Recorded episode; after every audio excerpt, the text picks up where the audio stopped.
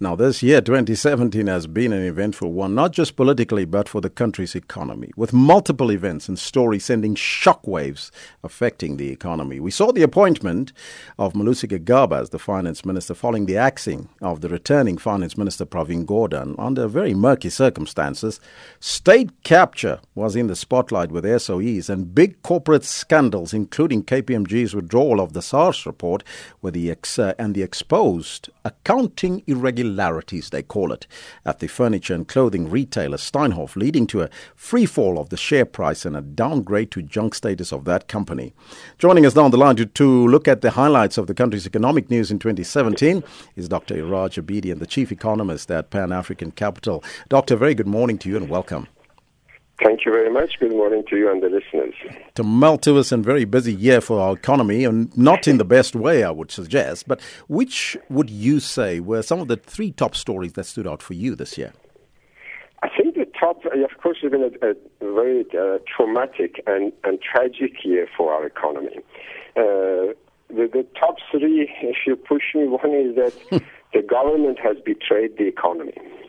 Uh, there is no question that uh, much of the instability, much of the damage came from the heart of the cabinet and from ca- uh, sort of irrational cabinet reshuffles uh, and, and, totally inexplicable uh, destabilization of the macroeconomic environment in a situation where we already had enough problems to, to, to deal with.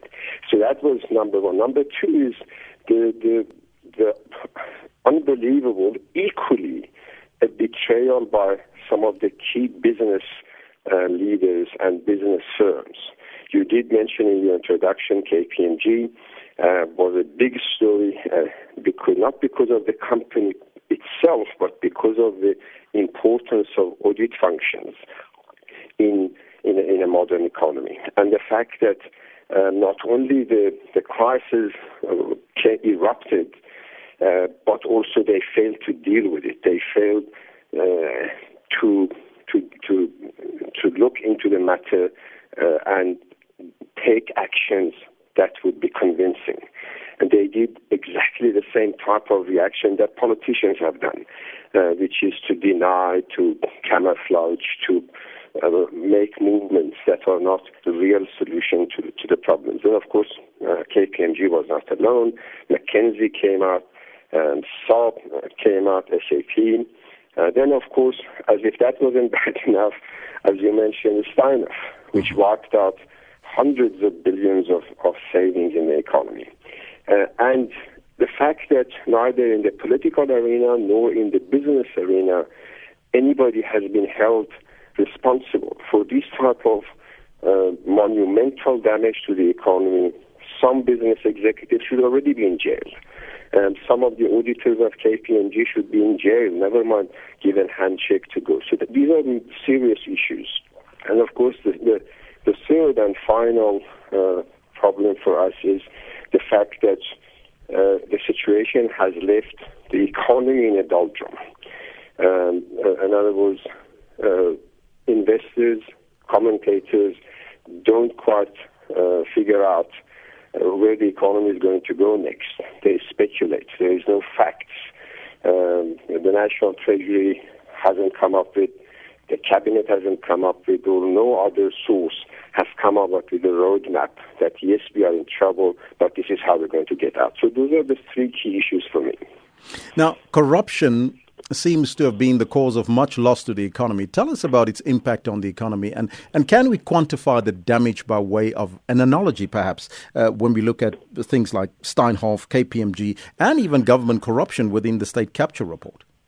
Absolutely. I mean, corruption uh, is at the heart of all of these. It's a corruption at, at the moment, or, I mean, up, the, uh, up to now, there's been more than enough evidence to demonstrate that.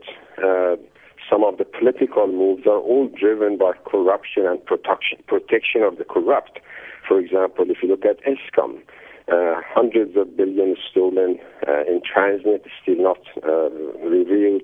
SAPA, the same. SAA, the same. So corruption uh, is the central cancer uh, that both in the private sector and in the public sector, and, and most importantly, uh, uh, it's a corruption of not just financial trade, but also governance and organizational and ethical uh, structures of the economy. That corruption is as bad as uh, as the financial one. But to just illustrate one point, uh, if you look at what we know up to now, and uh, ex-Minister of Finance, Minister Pravin Gordhan, has uh, shown some numbers.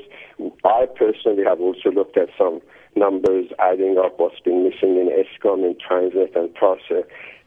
On one issue alone, which is state-owned enterprises, close to 200 billion uh, has gone through corrupt behavior. Now, if we look at South Africa and say, look, there are 5 million families that are poor, that 200 billion would have meant a 40,000 rand per family. Uh, and that just illustrates the extent of robbery that has taken place at the expense of the poor. Now, if you then add to it what the Steinhoff has wiped out, that's another 100 odd billion, close to 150 billion. And these are just two items that we know. Uh, there are, of course, many, many others. Uh, so this is, this is a massive betrayal of the poor, which their life and also puts the economy on the back foot. These are the savings that have been wiped out. These are the type of money that should have created jobs, that should have created infrastructure, that should have put the economy on a platform to grow from uh, current close to zero to four or five percent. So it's not just the money has been stolen, but the opportunity for the next five to ten years also have been stolen, and that is the real damage to the poor, to the young, and to the unemployed. Would you tie this down or pin it down perhaps to ethical rot or unethical conduct by these companies and, and even government to a certain extent? Absolutely. At the core of it is, is lack of ethics, the, the, the collapse of moral and ethical values. There is no doubt about it. But at the same time, the fact that we have destroyed the, the, the law enforcement agencies, both in the private and public sector, uh, that people just destroy or rob or wipe out savings, uh, completely assured that nothing's going to happen to them. Uh, for example, since KPMG broke out, IRBA, which is the regulatory body of the uh, of the auditors, uh, has done absolutely nothing. Uh, they've issued some flimsy statements to the parliament excusing themselves, which means IRBA itself is lacking capacity, is lacking ethics, and governance structures to act with the speed that the economy needs. So yes, ethical collapse is, is, a, is a, real cause, but at the same time, lack of uh, organizational or agencies that deal with these issues in order to to prevent further collapse of ethics and misbehavior. Mm-hmm. The election of Cyril Ramaphosa as the ANC leader, how has the Rand's value been affected through all of this? And, and, and, and do you think that there, there might be uh, some light at the end of this very dark tunnel of our economy?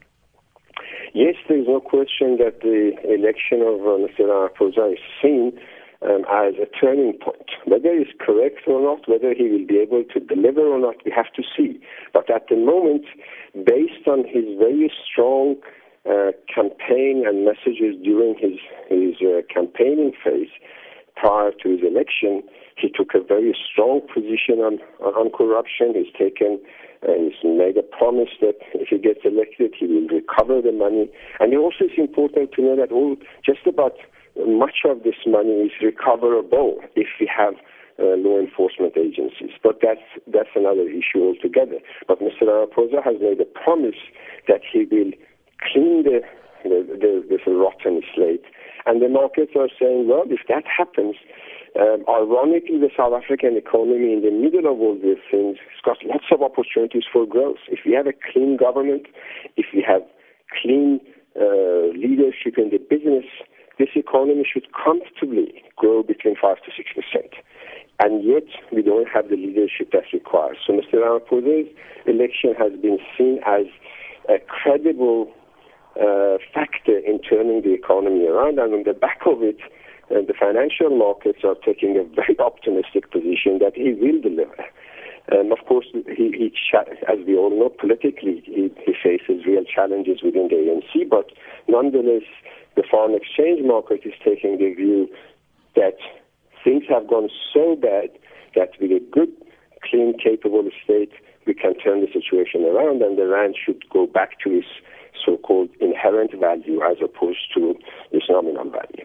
Economic growth and employment opportunities still remain subdued. Now, Cyril Ramaphosa did indicate that he's looking at a, at a new plan to create those jobs. But what do we need here, Doctor? Do we need political and policy certainty to make this a reality? I think we need that's a necessary condition. Um, uh, political leadership absolutely is a necessary thing, but it's not sufficient. We need to also get the business sector to come in. We need to get labor to come in. We need to make sure that businesses do not uh, uh, destroy value and get away with it, as we need to make sure that public money is not stolen with impunity, or people in the name of boards of a state-owned enterprises or chief executives and so on steal instead of be what they are set to, to, to be. So I think we need to get a number of key issues uh, in place and, and synchronized, if you like, or coordinated political leadership with not just talk, but with action.